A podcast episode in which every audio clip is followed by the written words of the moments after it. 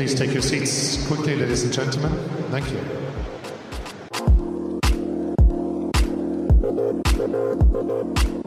I mean, they always have a big mouth. They always talk a lot. So it happened before. It's gonna happen again. Welcome to another episode of Fantastic Tennis, where the fans get to know their favorite pros. I'm your host, John Garica. Each week, I'm joined by a major fan of the sport that, like most of us, love to talk, follow, play, and give their unsolicited opinions about the sport we all love. And to help balance that out, we're always joined by an expert of the game that has been there and knows exactly what it feels like to win those big matches. We get to pick their brain and ask all the questions we've always wanted to ask our favorite players. This is fantastic tennis.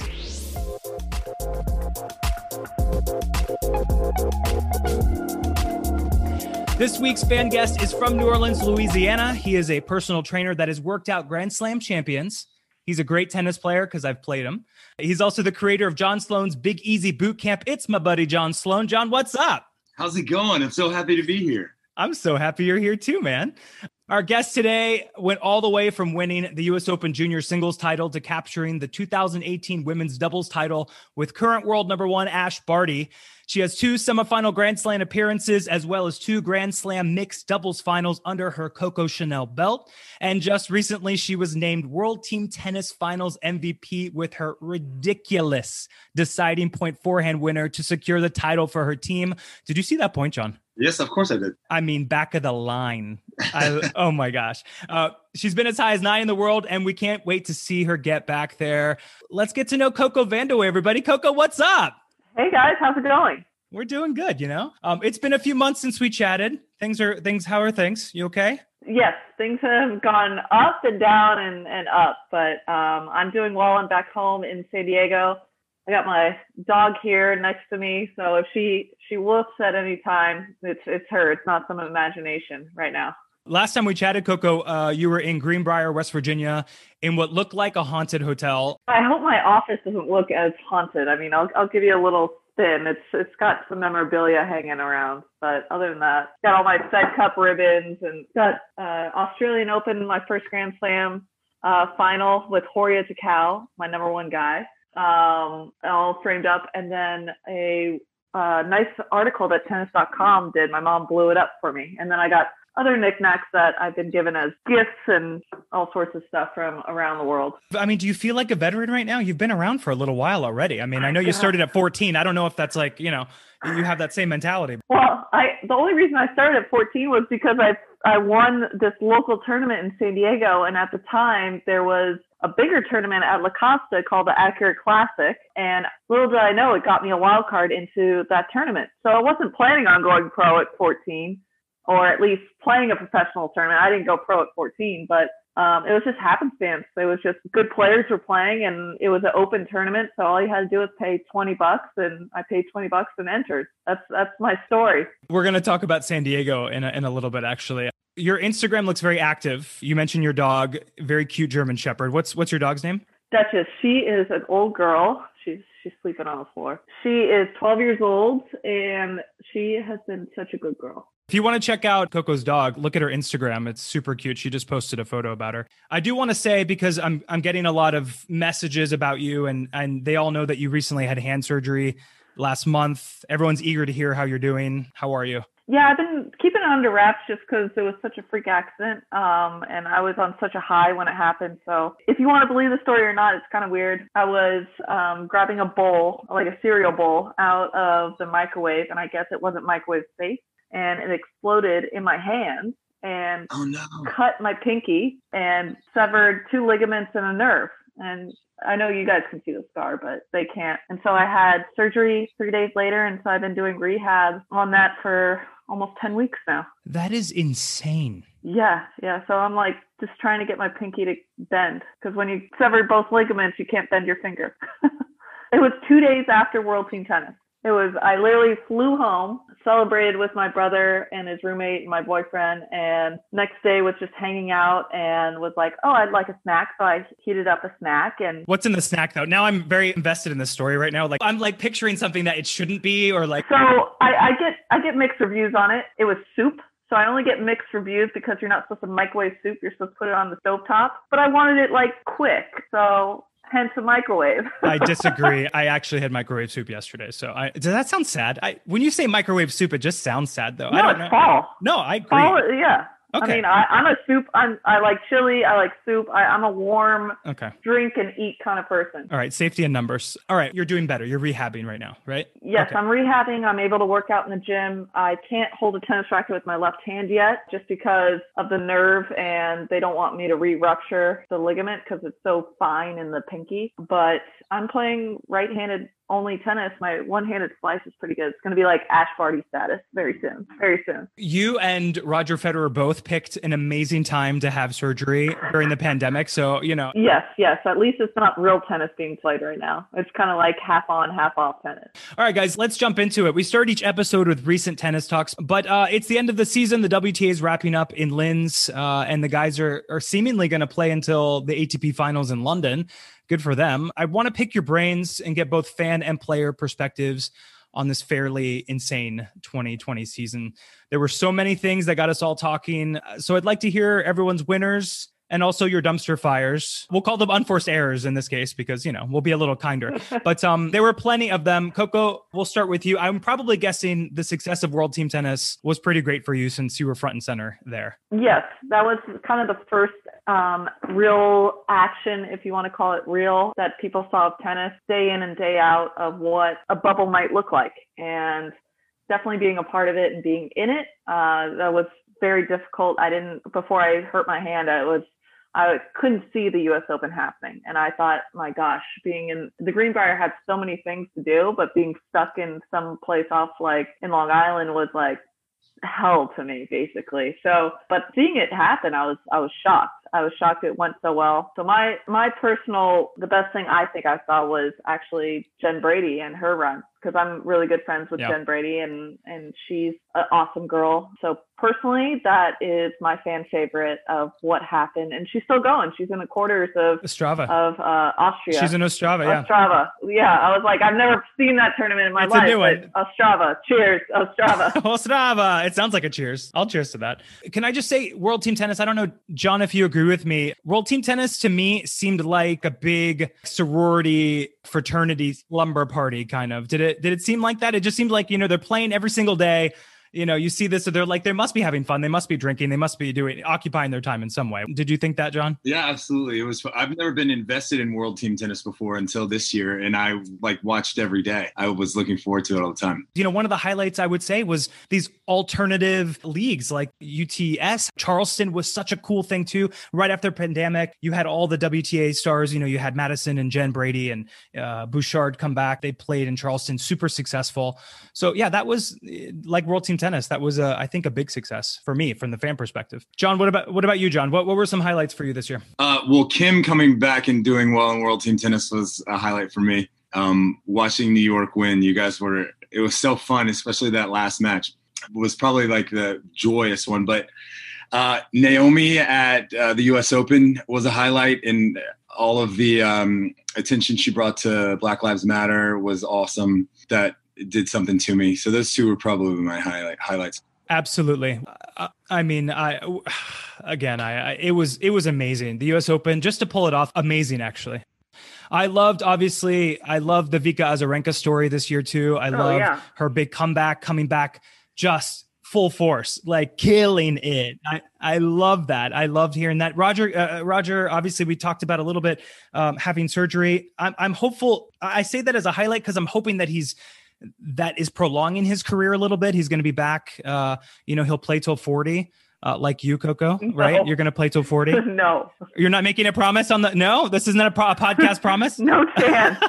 no chance. I'm I'm getting I'm getting terrified with those numbers. My little brother is turning 19 this weekend, and I'm almost 10 years older than he is. So it's scaring me. At I'm t- about to turn 29, so I'm like freaking out.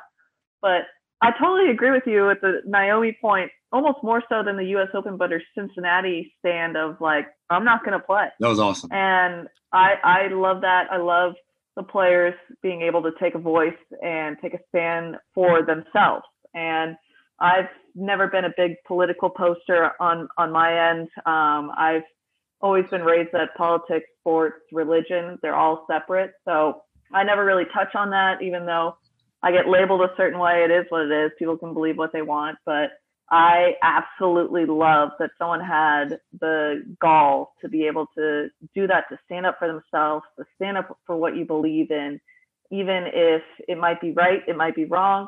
It's awesome. And Vika, her run, I mean, she was struggling for year plus to try and like win back to back matches and to come back. And I know she was struggling with it mentally, as anyone would, being the great champion that she is. And I, I mean, I know a little bit from Ash, um, hearing about it because Ash and I are good buds, but it's it's amazing. I actually thought she was going to win the whole thing. I thought Vika was going to win it. I, I did. I really did.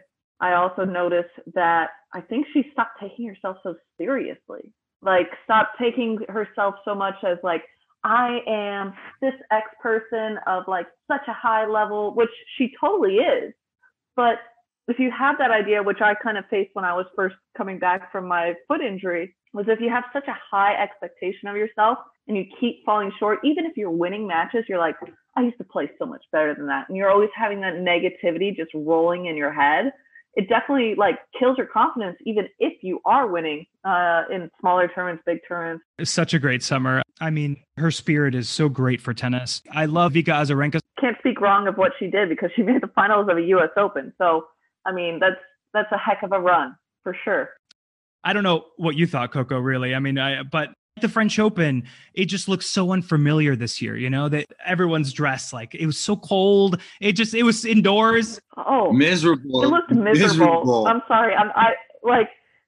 I don't. I don't mean to be that prima donna, but I would have hated being oh, that cold. Dang. Like it's it's 70 degrees in California. I'm in long sleeves in my own house. Like it's mainly because I'm too cheap to like do a heat or anything. Not that you need heat at 70 degrees, but like I would have been miserable, miserable. Totally. Yeah.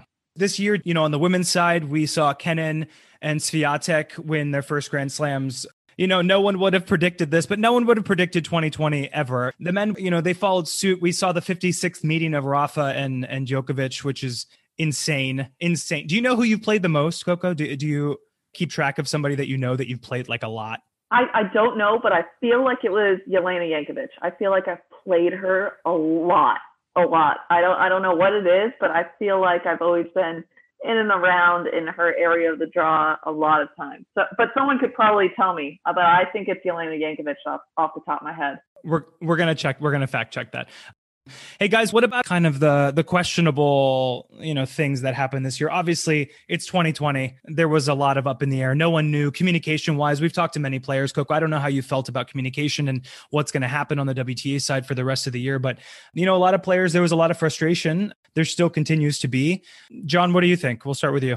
I I have no idea what's happening. I look uh, constantly when the next tournament is. They don't even have a schedule out for next year.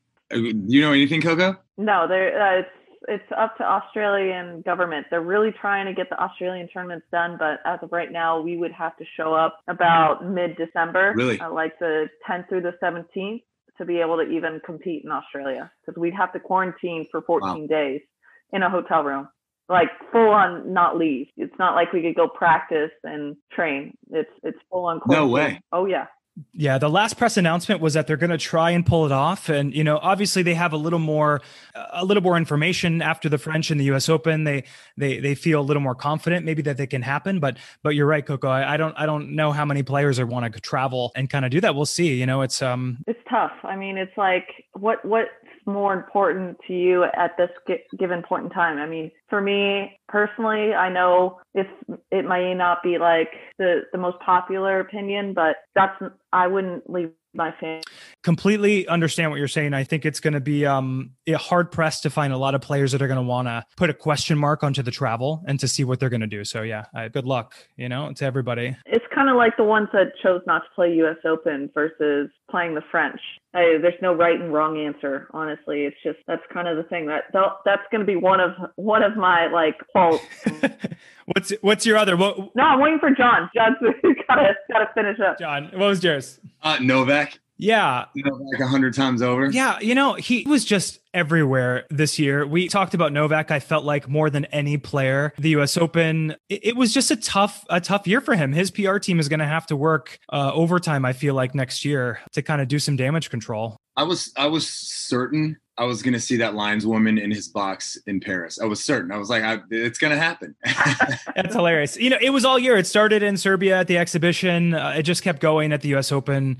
Also, him coming out in favor of that players union. There weren't any women involved. You know, it, it, just wasn't a good look all year long. He's a champion. He's a lot of people love him. He has a very hardcore fan base. I'm sure a lot of people will be listening to this that are that are big Novak fans. There's no there's no disputing that he is one of the best players of all time. But you know, there was there was a humbling of of Djokovic this year. Uh, Coco, what were some of your your unforced errors? So I have three. Okay, um, let's go. Number one is COVID. Yeah. COVID's number one for me. I've heard I've heard of that. I've heard of that. Yeah, yeah. Number two is Djokovic as well. That was a big. Un- I'm mainly speaking about U.S. Open and the Serbia tournament that just turned to all hell. Um, yeah. But also number three, I'm going to say that lineswoman playing it up a little bit too much, in my opinion, for how badly she was hit. So that's that's my that's my number three. Djokovic was completely wrong in hitting the ball. I didn't like how big of a theatrics happened from her, but I would have loved to have seen her in his box in, in Paris. That would have been amazing. That would have been amazing. That would have been so cool. But you've been on court. I'm sure, you know, has anything like that happened to you? I'm sure there's lots of accidents that happen. Uh, we know that it wasn't intentional. I mean, we're not, of course not, you know? No, of course not. Of course not. I've never, I'm not a ball hitter. I, I don't do that um, all that much. The closest I've ever been was I, I'm obviously I'm more of a racket breaker, but um, the closest I've ever been was I took a ball. I missed the approach shot into the net against Ali Riske at Stanford, and I took the ball and I tossed it to the front row underhand. And I got called for a code violation, point penalty. Wow. For doing that. So that's that's the closest I've ever been. wow. Because I tossed it underhand to a fan in the front row at Stanford. Yeah. All right. It was a mess. It was a mess. Ever go YouTube that point. That's a good point, everybody. It is. You can find the coaching with Craig afterwards where I called him out for coaching and I just spewed for like a minute of just like hate, hate everybody this is so stupid. And I have a iconic quote that a lot of people still text me. Um, is not not that I want to create any flack from the WTA, but it's the WTA is ruining our sport. That's that was my iconic quote that I've gotten a lot from a lot of other players is like mocking me, and that was like my one thing I said to Craig, and all he said was, "All right, you ready to surf?" And that was his only response. I was like, "Come on, give me a little bit, give me a little bit." A complete reset. Wow, I love it.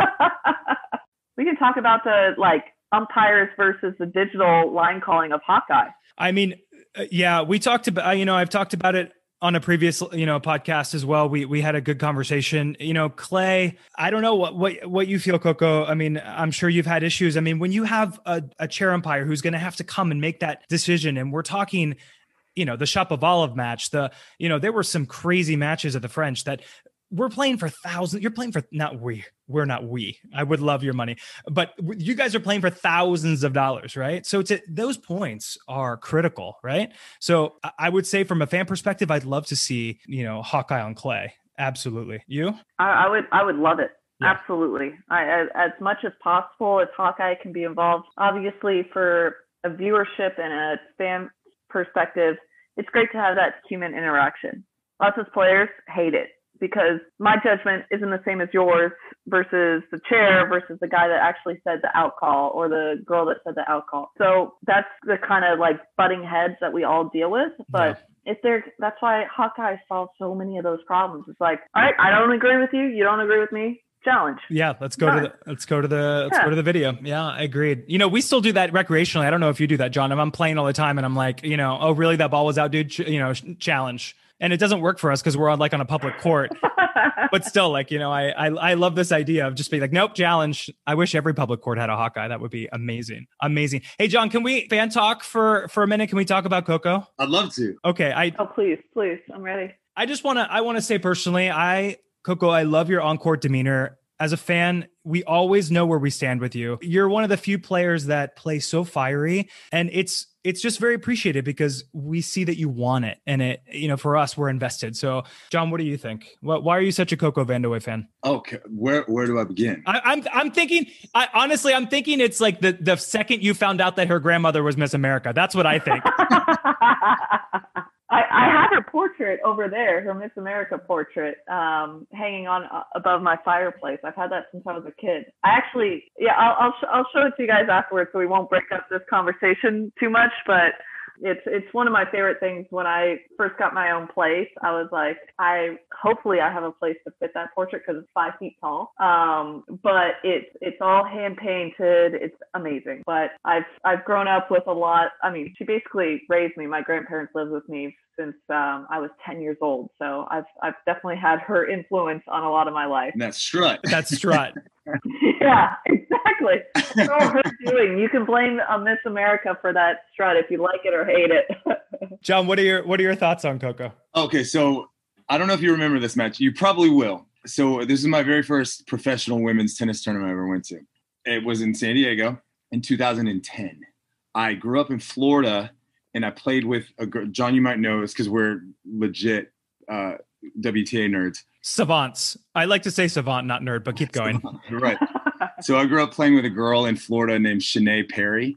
oh yes, Remember her? yes, I know Shanae. Yeah. So um, Yes, we were on the same zone. I love Shanae Perry, by the way. Yeah. we were on the same zonals team like a hundred years ago. Anyway, she was playing in her. Uh, she was in the third round of qualifying in, in San Diego. It was like one of Coco's first tournaments. You were playing Sloane in the last round of qualifying. Do you remember this match? Oh yeah, oh yeah. And Sloane had like a thousand match points in the second set. And I mean, everybody was on pins and needles. I like, I was glued to that match. I didn't even watch Shanae's because I was focused on this match, and I didn't really even care who won at the time. But that was the first time I had seen you play, and um, you were the same way I was on court, and that's when I knew I was like, oh, I like this girl a lot. I know exactly what she's about.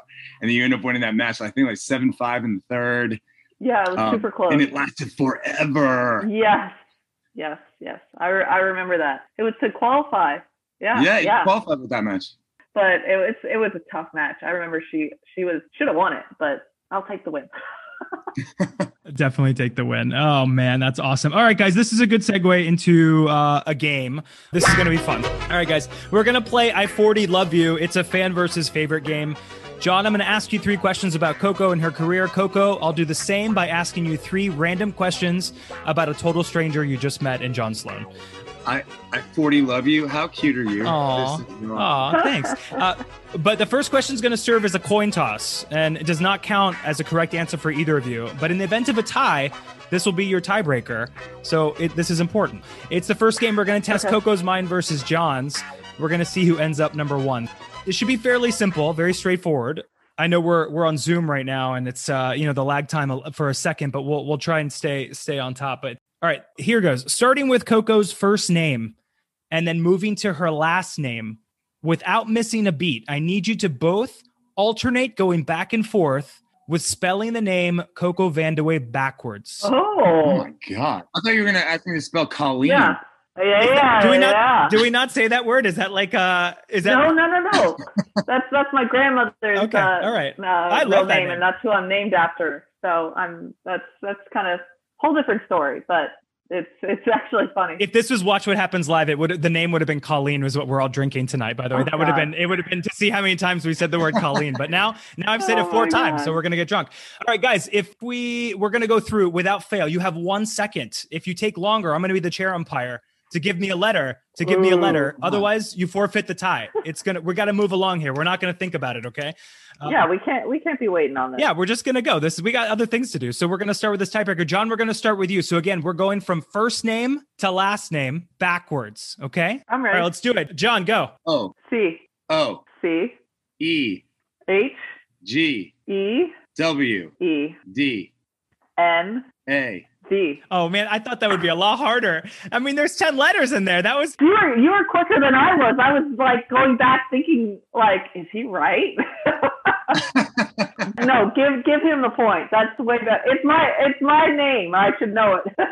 correct. John, you're already up in the tiebreaker. All right, we're going to start with you, John, about Coco. San Diego is an important city in Coco's career. In 2006, at the age of 14, she played her first WTA event as a wild card.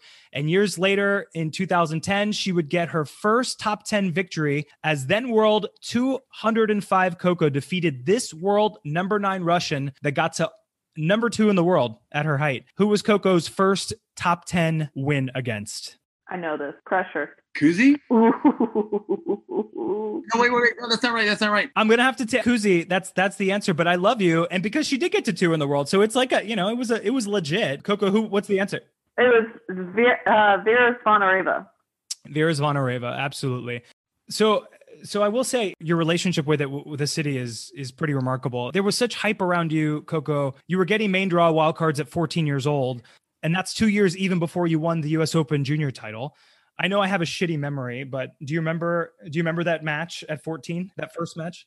I, uh, yeah, I, I lost to uh, Bondarenko. Which one? I can't remember, but it's the one. It's it's not the one that's still playing. Alone, you lost to Alone. Alona. Do you remember that Zvonareva match? That's a big match for you. Obviously, your first top ten victory is is a big is a big deal. Vera is a great player. I do. It was a night match, and it wasn't it wasn't as I, I remember as cocky as it sounds i remember this distinctly it wasn't that hard as i thought it would be to to beat her. Like that's the one thing i remember distinctly. It was a night match and it wasn't as difficult to to beat her as i thought it would be. It was 6-4 in the third. It was a tight match but you you must have which yeah i i, I know it was tight but i i didn't feel that way no. Uh, which is weird. Huh. john what year did you go to san diego? Yeah that's the same tournament you played Sloane. yeah.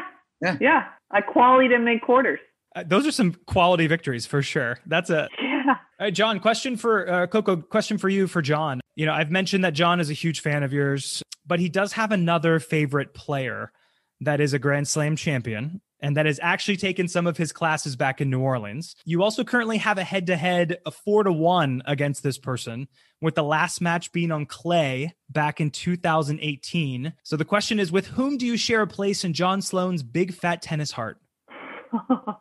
Sloane? Yeah, Sloane. Sloane.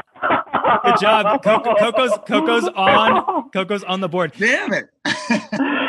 Coco, I don't want to talk necessarily about Sloane, but we can. Uh, but but I would love to talk about your generation of American players because you all seem very tight, and I think in generations past, the top players were not always you know didn't have the camaraderie that you did. You know you have madison keys shelby rogers sloane we mentioned melanie oudin alison Riske, uh, lauren davis jen brady. All of you seem pretty tight. I mean we saw uh, most of you at ali Riske Amritraj's wedding. Was it always this way? Were you guys in, friends and juniors or was it more the kathy rinaldi and fed cup and the olympics that kind of brought you guys together? What, how did that kind of manifest? No, we we were not friends and juniors. Quite honestly, it was it was a lot of uh, eat or be eaten kind of atmosphere between all of us.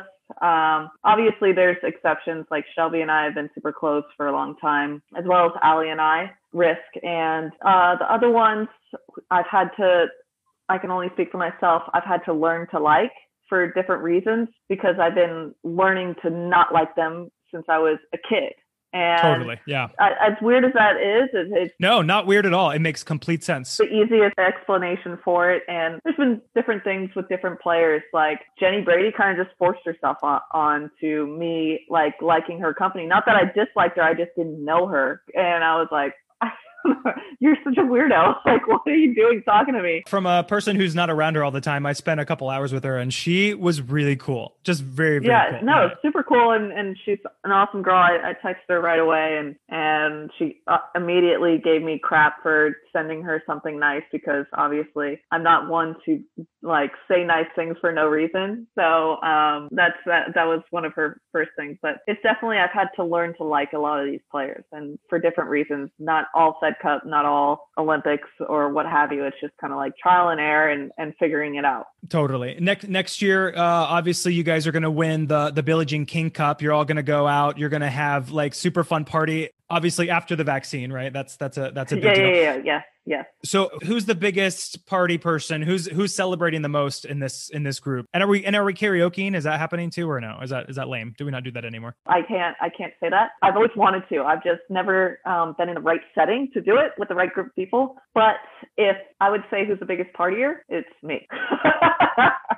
I I am Good answer. I'm the leader in the drinking. I'm the leader in like let's go out, let's continue. That that's definitely me. I I definitely did that in pre Billie Jean C- Cup. It's it was Fed Cup, so I definitely did that when we won in 2017 against Belarus. I was like, we are staying up till 5 a.m. I don't care. We're ordering all the drinks. Like put it on the USTA bill. Let's do this right.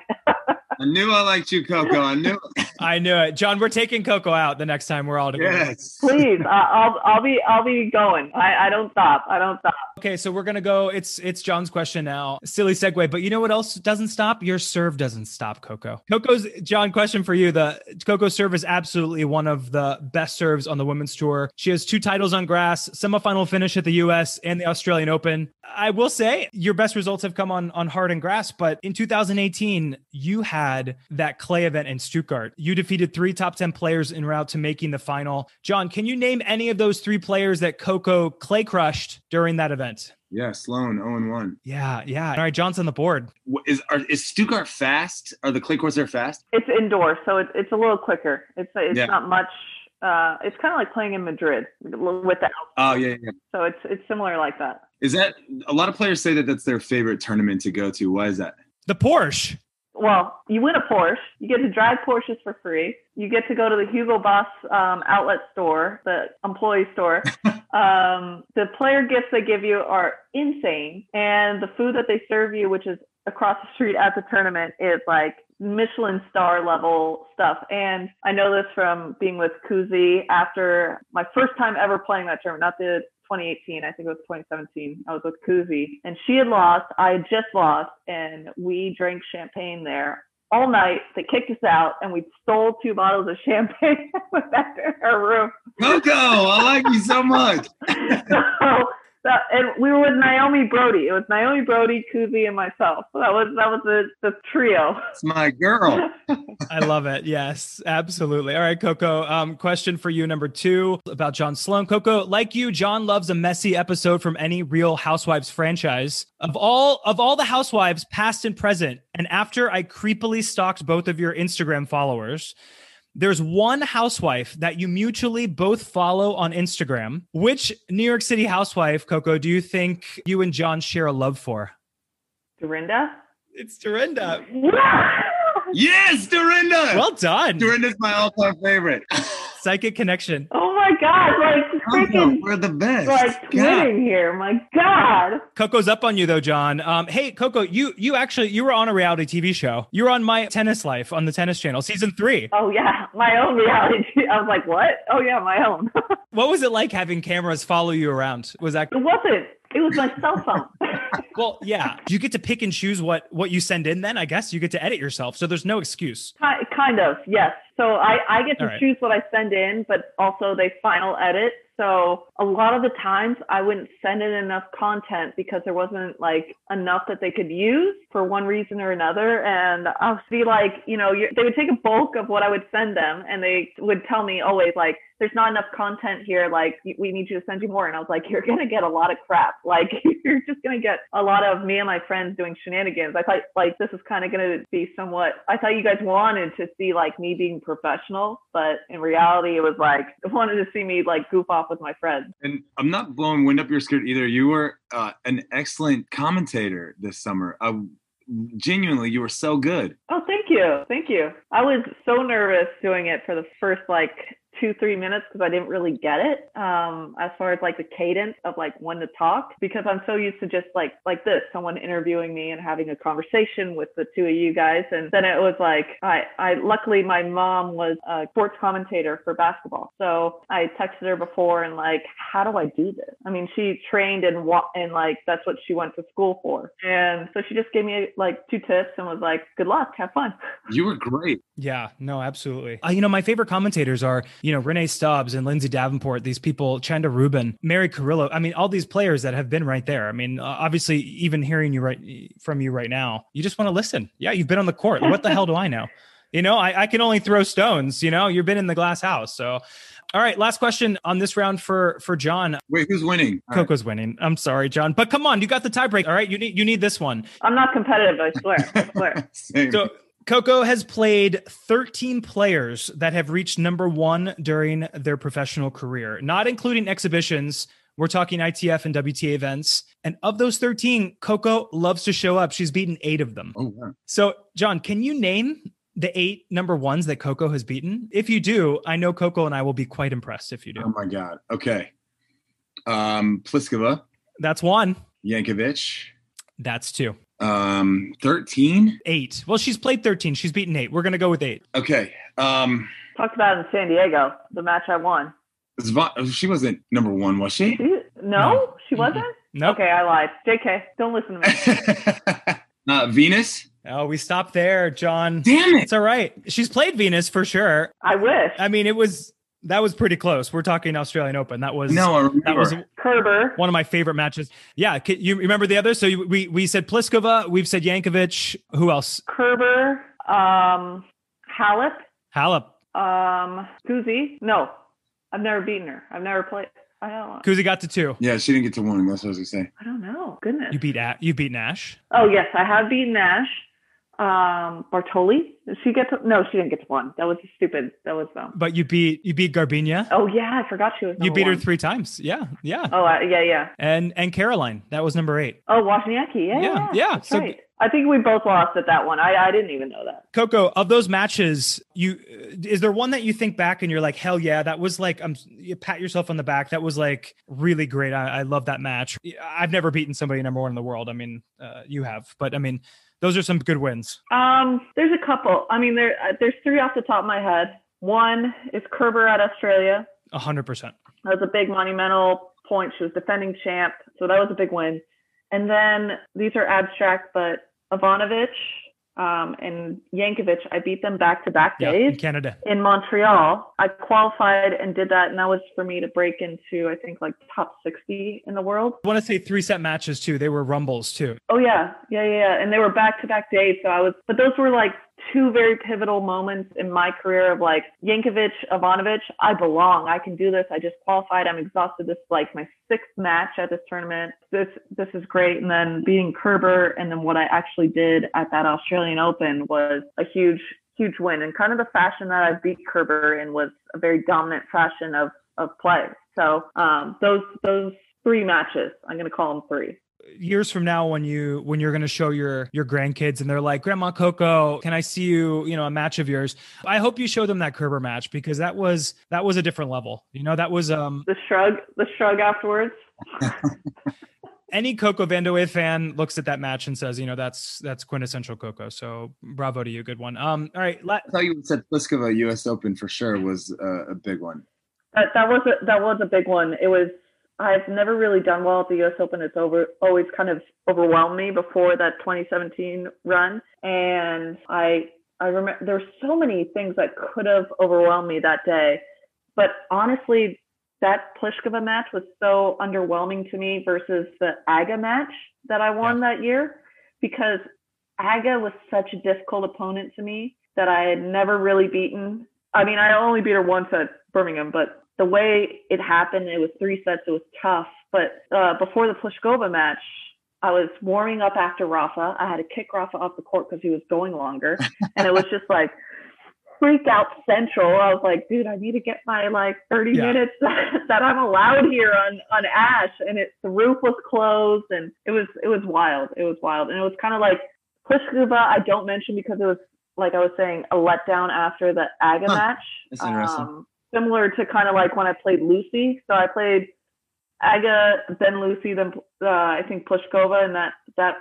Um, yeah. So like the Lucy Pliskova was just kind of like a run through where I was like such a letdown after Aga because I was just so emotionally spent and like I was so sore playing Lucy. I was like, just survive, just survive. And then Pliskova, I was just on cruise control. I, I didn't think, didn't do anything. I just steam steamrolled forward and just Yeah, John, I don't know. I don't know how you feel, but like I these players, the the Radwanskas, the Sue Shi, the the Martina Hingises of the world, like I feel like I have my rivals that I play who have similar game styles. I have to gear myself up on a recreational. You know, I I, I played college tennis. You know, I, I'm I'm fairly decent. I'm nowhere you know on on Coco's level, but still like I, you have to that's a different playing style that we're not used to. I've played you john. You like to hit the ball hard too you know? We, we have similar styles. We like to we like to ball bash. So uh, you know give me a drop shot and i'm just like ah all right i'll i'll meet you at the bar. That's fine. You could do that all day. That's fine. Yeah. so you know bravo to kudos to you. No those drop shots suck. They suck.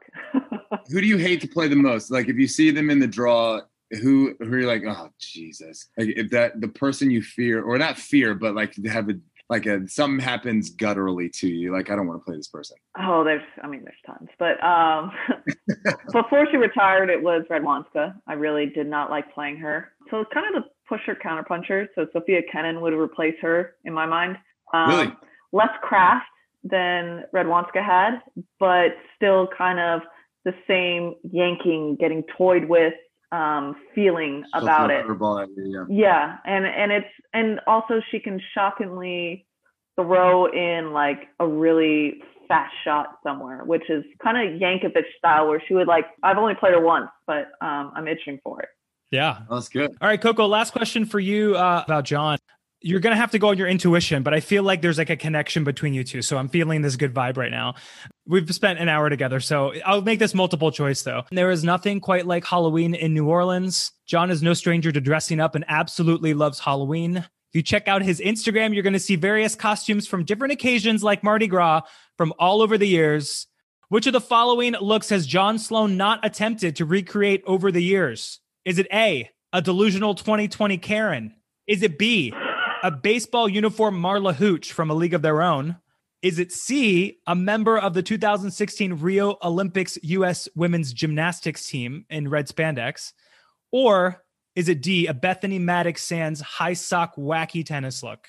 I, I'm going to go with 2020 Karen. John, what, what's the answer? Bethanie Mattek-Sands. Bethanie met. Damn, I didn't. I didn't keep your Instagram. I didn't stalk enough. I, I, I apologize. I loved your Karen though. If you check out, if you check out John's Instagram. Okay, all right. I'll take a look. I'll take a look for sure.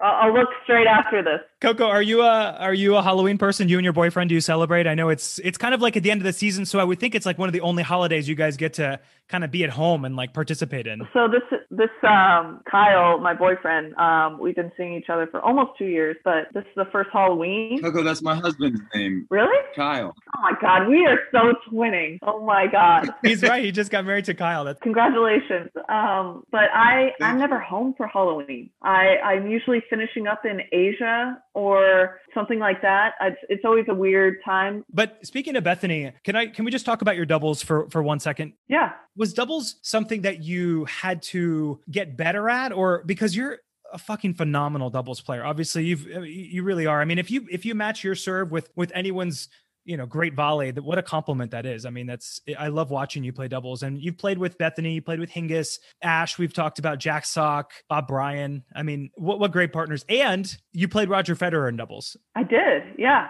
I did. So I mean, that that doubles is pretty cool for you. What what, what is doubles for you? I actually hated doubles.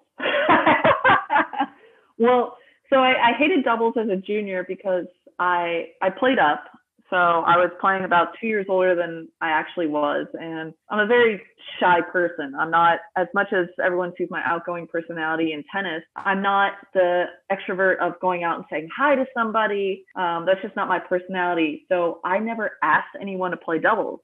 I always waited till somebody asked me. And if they did, I never said no. So it didn't matter who it was, best player, worst player. So that was my junior career in doubles. But then when I started to play professionally, I just played with my friends and goofed around. It, it didn't really much matter to me. I played with Shelby a couple times and, and various different people. But then when I first started working with Craig, he wanted me to play doubles every week.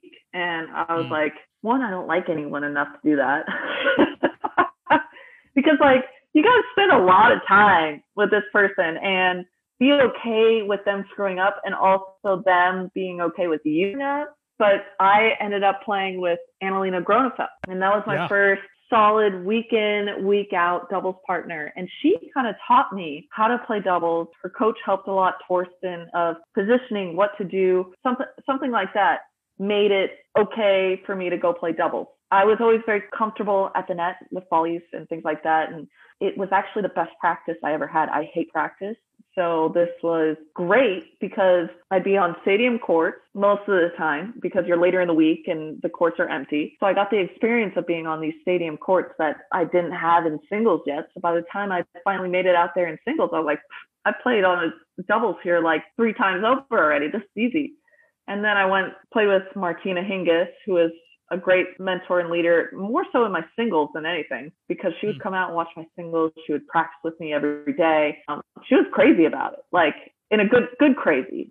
Like wanted to be out there more than longer than I did, and would make Craig hit with her and things like that. It was it was quite funny to watch, but also like just also watching her mind work was awesome. Mm-hmm. And then afterwards, I didn't play doubles for a long time. I didn't play for almost a year. And then Ash asked me to play, said, yeah, maybe I'll think about it. Because I was already top 10 at that time. And I was like, I don't know if I have time to play doubles because it's a lot of commitment of top 10, which if you ever get a chance, you should get Kim Clijsters on here to talk about it. But she, she said it really well. It's just so time consuming and energy consuming of all the things that you guys don't see besides playing of what the WTA or the tournaments or the Grand Slams ask you to do for them that it's so draining if you're not a personality that's an extrovert, which I'm not, Kim's not really. And it was almost too much. And so finally, I was not really enjoying tennis in 2018. And I was playing with Ash and having a good time playing with Ash. And she kind of got me back liking tennis in 2018. And then I got injured. So I said, deuces, Ash, I'm going to win the US Open with you, kill it at Singapore, and then go on vacation in Thailand. You won't see me again. That's amazing. All right, that was the last question. It's two to one. Coco Vandeweghe is the winner of fan versus favorite. It's okay. We're all winners. I'll take the win. I'll take the win. all right, real quick before we wrap up, I have a couple fan questions. You've got mail. You have Aaron from Adelaide, Australia is asking, what is one part of your game that has improved the most since you made your debut on the tour? And also he wants to know who's the better golfer, you or Ash Barty? uh, my backhand has made the best improvement. Um, and then I am obviously. Ash is has been a hack. She is all these things. She's terrible. Uh, no, she, we're we're pretty even actually. She she plays a lot more than I do. Uh, so as far as like talent, I'm more talented because I don't play as much. and this is all self-proclaimed. Naturally. Once together, so it, it was, and we got a little hammered, so it was fun. There you go, Aaron. All right, last fan question. Lyric Riley from Pensacola, Florida says, Coco, I followed your story very closely last year with your struggle with CRPS. And I also recently read that you just had hand surgery in September. Where are you with your rehab? What are your plans for 2021? Just know that we're all pulling for you. So thanks, Lyric. Um, we talked a little bit at the at the top of the pod uh, about about the hand but yeah crazy. Injury has been not your not your friend in the past couple years. So that's why it's going to be so much sweeter when when you're past all this right? Oh totally. I mean you said it. It's it's it's a combination of like you you always want what you can't have and i really want to play tennis right now and like i kind of tennis all that much. And then i got injured and uh with the ps in my foot and didn't know if i was able to walk run or do anything athletic let alone tennis at a professional level. So I was very on and off as as to my mental fortitude as to the rehab because the rehab is so painful with CRPS that it makes you not want to do it. Just think of like walking in and every time someone touches you, it's like an electric shock and it's like burning. It's it's all these things.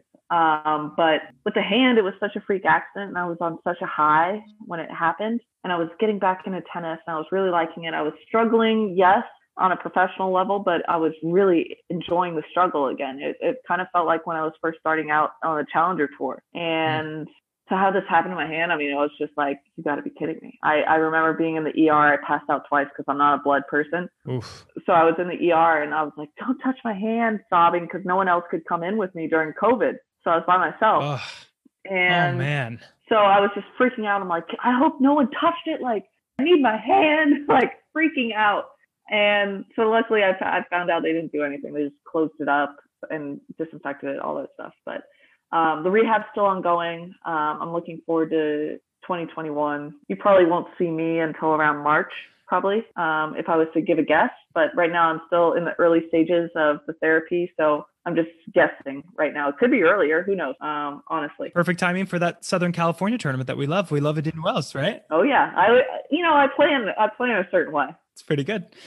Last fan question is from is from John. John, what's your fan question for Coco Vandeweghe? Yes, go for it. Oh, I have two. I'll, I'll go first one quick. Um, tell me about your necklace that you always wear and why you put it in um, that part of your. Uh, the skirt. left side of my bra. Yes. Yeah, in my bra strap. Um, so this necklace it's an um, Indian head. It's a gold coin. Um, all the girls in my family have one.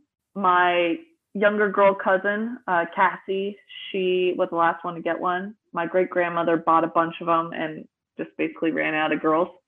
I mean, ran out of coins to give to the to the girls. Um, mine was made into a necklace, but the coin is kind of the family heirloom. And then I I tuck it into my left side because it stays a lot better because I move my right arm a lot more because it's long and it kind of just hits me in the face if I don't tuck it away. Yeah, yeah. So now it's like a superstition. Like when I get up to the net and they're doing the coin toss, I put it to the left and I'm ready to go. I love it. Yeah. I, obviously, I have one that's kind of like the same because we're connecting today mine's a longer story. but I'm not going to bore you with it though. Second one, if you could play with anybody, you're like first who your idol is, and then if you could play with anybody, doubles, past or present, who would you play with? Um, I have I have a few idols. I have three. So Lindsay Davenport, Jennifer Capriati, and Kim Clijsters. Those those were my favorite players. One, I love Jen Capriati's Fila outfit with the stars and stripes at that one U.S. Open. I don't know if you guys know what I'm talking about. Of course, it's iconic. Of course, we are. Come on, that's silly. That's like that's like that's like first grade of WTA. I mean, you know. Anyway, keep going. So I so I wanted that outfit. I I, I got to meet her because the WTA championships were at Staples Center in LA. So I got to meet her when my uncle introduced us, and somehow he knew her, and she was super nice, super friendly to me and then Lindsay, um, she kind of mentored me when I first turned pro at um, 16, 17. And she hit with me at Miami. It was super nice. Let me stay at her place in Laguna for a couple times when I was traveling up there to go train. And Kim, I've always, I always loved her demeanor. I loved her fight. And I mean, I, I love her even more experiencing one-on-one time with her during World Team Tennis. But also, I've kind of shared i mean not that it's important to her but like i've shared like important memories for myself. I mean my first title she presented me the trophy watched the whole match talked to me afterwards. Wow. Um and then also i before i was even anyone i asked to train with her and she said yeah if you want to drive out to holland we can train. And i didn't end up actually doing it. But those are like the two big memories before we experienced uh, world team tennis together all right, Coco, we're finishing up right now. 15 love. It's called 15 Love. It's 15 rapid fire questions. Just give me the first thing that comes off of your head, okay? All right. All right, here we go. Would you rather return on the deuce side or the ad side? Ooh, right now, ad side. That was the winning point, but I play deuce with Ash and every other doubles partner I've ever played with. Name a celebrity or tennis player that someone has mistaken you for. God. Oh, I get mistaken um, for a lot of Russians actually. But Kiki Bertens, I get mistaken for her. Fair. Kiki and Coco people. That sounds like a very American thing. I think I think only Americans. yeah, yeah, yeah. Your favorite tournament to play? Uh, Stanford when it was there, but it's not there anymore. A nickname someone you love calls you. Uh, C. The signature Coco Vandeweghe cocktail. Um, I've I've been going for the gin martini, but usually it's a margarita. Your favorite concert you've ever been to? Jay Z. First app you look at when you wake up in the morning? Instagram. You're a world class tennis player. Name something you're awful at, Coco. Uh, my handwriting is very poor. I'm disappointed in it. I want to be better at that. Oh, that's funny. Your favorite TV show to watch over and over? Um, Housewives or Vanderpump. Both good. So something that is left on your bucket list? Uh, I think. Uh, well, I really want to go to Ireland. I, I want to go there. I want to go to Greece. There's it's more traveling, traveling based. There's a couple countries I really want to hit. Get those passports, Kyles. Let's go. Let's go. Let's go. Name a time on court you were very proud of yourself. Fed Cup. First thing that comes to mind when I say Sharapova. Uh, beating me at Wimbledon. Name a male or female player that you don't know, but would seem like you would have a really good time with if you hung out with them. Well, I know Kyrgios, but I, I I know we have a good time together, and I know him, so that's not fair. Um, Tommy Paul, probably. I don't know him. Describe yourself off court in one word. Quiet. Last question. Looking back on your time in tennis, what do you think you'll be remembered for, Coco? Was it a particular match, a moment, maybe something you said? What do you think right now? Uh, I, I think a particular moment. I think I'll be remembered for the whole of journey that we had there at Team USA with all my teammates that were a part of it from first tie to last tie. That was my bucket list as a professional player to do. And I did it and to win it and to win one of my best friends was amazing and and um, drinking the the president's vodka was extra special and i don't like vodka i don't like vodka but i enjoyed it if it's the president of belarus and he gives it to you you're drinking the vodka oh man i've had such a great hour with you both I want to thank my guests for joining us today. If you're in New Orleans, check out John Sloane's Big Easy Bootcamp. John, are you still streaming your classes online? Uh, yeah, Romney Studios. Yeah. I'm, I'm gonna have to take one for fun. Uh, please do. That'd make me so happy. As long as I don't, ha- I don't need my left hand, uh, we're good to go. For info, you can follow him at John Sloane. It's missing the E. Um, our awesome guest can be found at Coco Vandy on both Instagram and Twitter. Coco, always fun chatting with you. Anytime, anytime at all. And guys, when you're there on social media, please, uh, when you're following John and Coco, please follow us on Instagram at Fantastic Tennis Pod or on the Twitter handle at the same name. I really appreciate the support, everybody. Thank you all for listening. Have a great day.